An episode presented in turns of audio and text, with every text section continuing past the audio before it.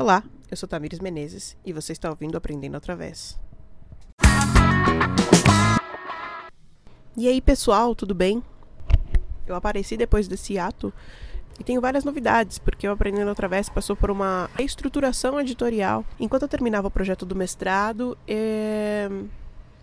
eu fui pensando e reorganizando e, e realizando uma uma reorganização, uma reestruturação editorial. Estou gravando esse conteúdo, estou gravando entrevistas, é, aguardem muitas coisas novas. Contudo, hoje eu decidi pegar o microfone e gravar essa conversa, é, um tanto quanto freestyle, porque, enfim, todos nós estamos é, sofrendo né, nesse momento, em alguma medida, em alguma proporção, de alguma maneira. Ah, quem se propõe a, a tentar entender e a tentar comunicar de alguma forma, a tentar entender a realidade e tentar de alguma forma comunicar isso, é, sente uma necessidade muito grande de conversar. E não é todo dia que dá. então, espero que não fique muito solto, muito solta essa, essa nossa conversa, mas é, ela parte de uma necessidade. Eu, eu, eu tenho sentido uma necessidade, tenho caído, tenho estudado muito. E hoje eu venho aqui retomar um pouquinho de uma de um gancho que eu deixei no último episódio do Aprendendo Através. Quando eu falei sobre aquele livrinho curtinho do Paulo Freire, a importância do ato de ler e sobre como a leitura de mundo precede a leitura da palavra, e justamente por ter recentemente terminado um projeto de mestrado para para a educação, para a área da educação, é, tem algumas inquietações meio a esse momento da história que, enfim, me pega um pouco.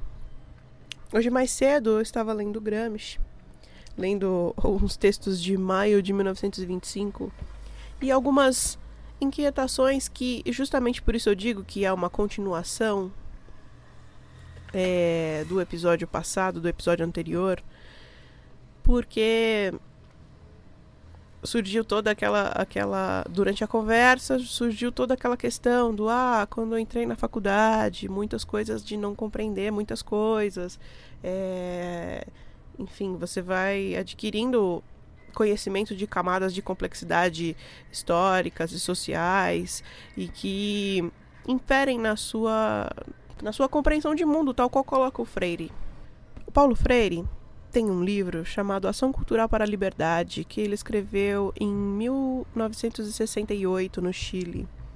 E eu separei e vou deixar aqui disponível para quem se interessar nessa leitura. O texto que eu separei desse livro tem quatro páginas, mas o livro vou disponibilizar o livro completo também, porque tem uma parte que se chama Considerações em torno do ato de estudar que eu considero uma leitura fundamental para diversas coisas.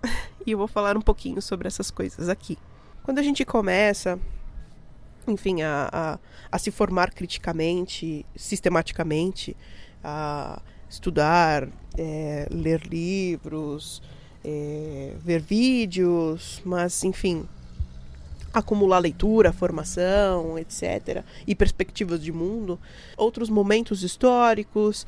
E, e se você não ouviu a apresentação do Aprendendo Através e o primeiro episódio, Processo e Consciência, Contexto e Pesquisa, eu deixo aqui o meu apelo para que você, ou você ouça, comente, me mande uma mensagem, diga, Tami, no episódio de processo, sobre processo e consciência, é, eu contei um pouquinho de algumas inquietações que surgem quando a gente entra na graduação, de, enfim, de, dessa dificuldade, a gente fica, a síndrome do impostor come solta, porque você fica se perguntando se você realmente, por que que você não está entendendo essas coisas, por que que parece tão claro e óbvio para os seus professores, mas para você não entra na sua cabeça, e você está realmente tentando entender, mas enfim, e com o passar do tempo, com uma, uma maturidade epistemológica, com o processo de acúmulo, algumas dessas questões se superam. Mas não custa a gente tentar socializar algumas algumas, enfim, coisas que talvez não estejam colocadas, não sejam obviedades, mas que auxiliam muito no processo, nesse processo de apreensão do mundo, nesse processo de apreensão teórica, nesse processo de apreensão de conhecimentos, né?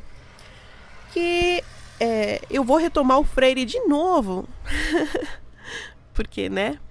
Paulo Freire, gente. Paulo Freire é tem uma expressão que é, é apropriada pelos cristãos, mas que serve muito para outros contextos, que é gente iluminada, tá ligado? Gente que consegue é, é, que tem uma capacidade de desenvolvimento de sínteses sobre o mundo que é um absurdo. E o Paulo Freire é uma dessas pessoas. Uma capacidade de síntese da realidade do mundo de processos que transcende tempo, espaço, localização. É um bagulho louco, assim. É um bagulho louco. E eu retomo de novo o, a importância no ato de ler, onde ele diz que para a compreensão do texto ser alcançada, a sua leitura crítica implica a percepção das relações entre o texto e o contexto. E isso é algo muito importante que eu já disse no episódio anterior, mas que eu retomo. Olha, professora com saudade de dar aula é foda, né? Mas bem, a relação entre percepção da relação entre texto e contexto para desenvolvimento dessa capacidade de ler o mundo, dessa capacidade de percepção. Ora, o que, que isso quer dizer? Como eu disse hoje mais cedo, estava lendo um texto do Gramsci de 1925. A questão é que eu não estava lá em, na Itália em 1925. E por mais que a temática seja muito, me seja muito cara, é, o texto se chama Necessidade de uma Preparação Ideológica das Massas. E Chapo na Rosa Luxemburgo. Olha, gente, é, é, eu vou. Antes de mais nada, eu moro na periferia. E é uma coisa muito louca porque nessa transição entre a quebrada e a academia, a gente às vezes para conseguir uma legitimidade dentro dessas instituições, a gente acaba se despindo de si. Porque ele é um espaço violento. Quem é pobre e de quebrada e que entrou em alguma universidade pública. Alô, chavoso da USP, um beijo, você é maravilhoso. o meu beijo e abraço à distância pro chavoso da USP e pro Funkeiros Cult. A minha vida é amar vocês. É isso. Salve de Guaianazes. Inclusive, uma curiosidade. Eu tenho um videozinho, eu vou deixar o link aqui embaixo. Foi uma intervenção artística é, para a disciplina de Sociologia da Educação, quando saiu uma matéria sobre estudantes de periferia em universidades públicas.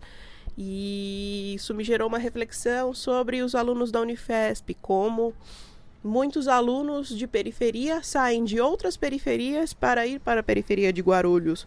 E nessa vai a sua vida. Eu fiz um formulário e joguei no grupo da universidade, do grupo do Campus Guarulhos, e eu tive uma aderência muito grande de respostas de pessoas que vêm de várias quebradas da região metropolitana de São Paulo, que passam de duas a três horas no, no trajeto, só em um dos trajetos, só para ir para a Unifesp. E aí eu fiz essa intervenção que chama de ponta a ponta. Eu vou deixar o link aqui para quem se interessar de assistir. Vou deixar aqui, inclusive, um dos vários vídeos muito bons do Chavoso da USP, que é Quem é o Sistema? Que é uma uma história, ele remonta uma história do capitalismo. E é maravilhoso, é essencial, eu diria, para uma compreensão histórica das complexidades que permeiam a consolidação do capitalismo, do sistema capitalista. E é muito doido ver isso hoje, de ver do canal dele e de, enfim, me formar com ele. Sendo que. Muito antes. Sendo que antes do canal já me fornecia é, disparadores reflexivos grandes, assim. Eu tô muito feliz com o canal e, enfim, dele tá crescendo, porque é foda, é nóis. Mas por que que eu dei toda essa volta? Falei sobre chavoso da USP. Falei sobre esse trabalho, falei sobre chavoso da USP e Paulo Freire. Porque as relações entre texto e contexto são fundamentais para a compreensão e percepção dessas complexidades. Tomemos como exemplo um livro fundamental entre as leituras marxistas, que é o 18 Brumário de Luiz Bonaparte, que é uma análise de conjuntura. Mas como a gente entende análise de conjuntura sem entender o contexto? Ora, hoje cedo, como eu disse, eu estava lendo um texto do Gramsci de maio de 1925. Caralho, não sei o que estava acontecendo na Itália em 1925. sei por cima. Mas para uma plena compreensão, é necessário que nós, que nós consigamos dimensionar as relações entre texto e contexto. E isso é uma lacuna que a escola. Mano, a escola, vocês estão ligados. A escola é. é foda. E. E ainda retomando o Freire, no, nesse outro textinho que eu vou disponibilizar aqui, que que está no livro Ação Cultural para a Liberdade, esse texto, Considerações em torno ao ato de estudar, é, o Freire diz algo que parece óbvio, mas ele nos norteia para um lugar do estudo. Recentemente eu tenho, eu uso bastante o Instagram, né? Acabou que quando eu, quando fui fazer terapia uns anos atrás, enfim, não estava bem, passei por um quadro depressivo bem, bem desgraçado. E a minha psicóloga sempre falava para eu encontrar formas de fazer diário e de conseguir me expressar, de conseguir expressar as coisas que eu estava sentindo, porque ajuda, enfim, a, a, porque podia ajudar a organizar esses pensamentos. Depois, assim, virou um monstro de organização do pensamento, né? Mas. o bagulho é louco, é trabalho. Mas às vezes você não tá no pique de escrever, às vezes você não tá no pique de se expressar daquela determinada forma. O que não quer dizer que você não deva se expressar, era na minha cabeça, né? O que eu não, não caralho, não posso deixar de me expressar, né, de alguma maneira. Enfim, e aí nessa você encontra formas alternativas. Fui desenhar, fui escrever, tirar foto, porque enfim, registro de algum é registro daquele momento, enfim. É, existem múltiplas formas de se expressar. A gente precisa encontrar as formas, as nossas formas, né? Antes das, antes de pensar formas, é, formas universais, a gente precisa encontrar as nossas formas. E aí, no Instagram, eu posto meus estudos. E eu tenho uma lousa que eu ganhei do camarada Roberto. Roberto, que saudade, Roberto. É, e eu tenho uma lousa, eu tenho um, é um privilégio, né? Eu tenho uma lousa de enorme e aí ela fica aqui do lado de onde eu escrevo e enfim, muitas lousas por semana de reflexão. E recentemente eu tenho postado, né, feito um diário dos estudos e tal, e recebo mensagens de amigos, de colegas, de pessoas que não são tão próximas, mas que, que enfim, são dos meus círculos, sobre, sobre a disciplina do estudo, né, da dificuldade em encontrar uma disciplina no estudo. E aí nessas eu acabei usando o consideração em torno ao ato de estudar, porque o Freire diz: estudar é realmente um trabalho difícil. Exige de quem o faz uma postura crítica e sistemática. Exige uma disciplina intelectual que não se ganha a não ser praticando-a. Ou seja, é a partir da, da, da, disciplina intelectual do ato de estudar que você ganha a disciplina intelectual para o ato de estudar. É claro que existem um milhão de variáveis, de dificuldades, de obstáculos.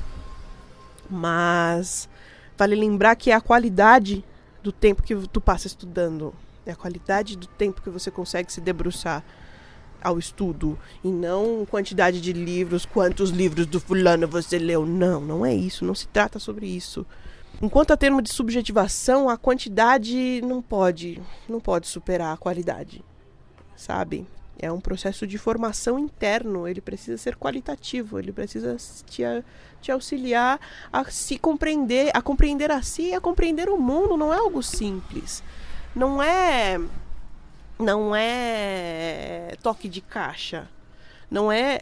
Olha, voltando à questão dos alunos da Unifesp que, que passavam a maior parte dos seus dias no transporte público, sabem o quanto é desgraçado ler na condução. mas a gente tinha que fazer. Sabe? E, e é uma desgraça. Às vezes eu preferia não ler do que do que correr o risco de descolar minha retina, porque eu tenho um miopia alta nos olhos, sabe? Enfim, o ato de estudar exige uma disciplina intelectual que não se ganha a não ser praticando-a. Então, como que a gente adquire disciplina intelectual? Estudando. Da forma que der, como der, mas de pouco a pouco adquirir essa disciplina intelectual, esse interesse de assumir o papel de sujeito do ato de estudar.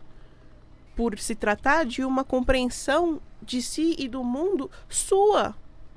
Esse episódio improvisado, eu tô gravando quinta-feira, dia 25 do 6.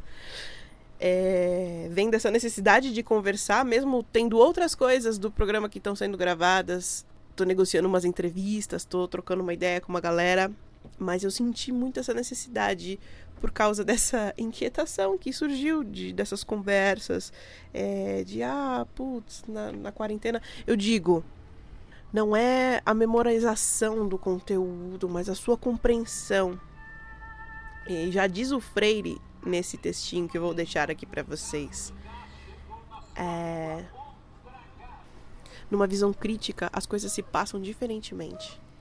E talvez esse processo, esse ato de estudar, possa ser uma ferramenta para esse momento tão difícil que estamos passando, meio à pandemia, meio a Bolsonaro presidente, conjuntura mundial, tem muitas camadas de complexidade que estão nos atravessando, algumas extremamente imediatas. Tem gente que não tem o que comer porque não foi pago o auxílio emergencial. E todas elas nos atravessam. E se nesse momento nós conseguirmos é, desenvolver essa disciplina de minimamente, da forma que der, como for bom e mais conveniente é, estudar, talvez nós consigamos observar esses processos com muito mais criticidade, muito mais compreensão dessas nuances, dessas complexidades. Talvez o ato de estudar num momento como esse possa nos proporcionar caminhos coletivos. E não existe uma forma de estudar. Todo o tempo que você dedica para formar-se, aprender algo novo, compreender um contexto, é, compreender uma realidade, mesmo que seja a sua própria, já é um ato de estudar. E esse ato, primeiro passo para um processo revolucionário. E quando eu digo revolucionário, eu digo, ora, se você consegue transformar radicalmente a sua forma de percepção de si e do mundo, isso já é uma revolução. Dessa para outras, o caminho fica muito mais curto. E é isso, galera. Eu me estendi um bocado, mas é a saudade, né? Vai achando que eu não sinto falta de falar com as pessoas. Durante esse período maluco que eu disse que passei da vida, uma síntese muito importante onde eu falava sobre a última semana da exposição Lugares do Delírio no Sesc Pompeia, e onde, mesmo com o prédio, o espaço e as obras, tudo são apenas meios para que consigamos chegar na real experiência, lembrança e aprendizado. As pessoas. Sem as pessoas, nada disso faz sentido.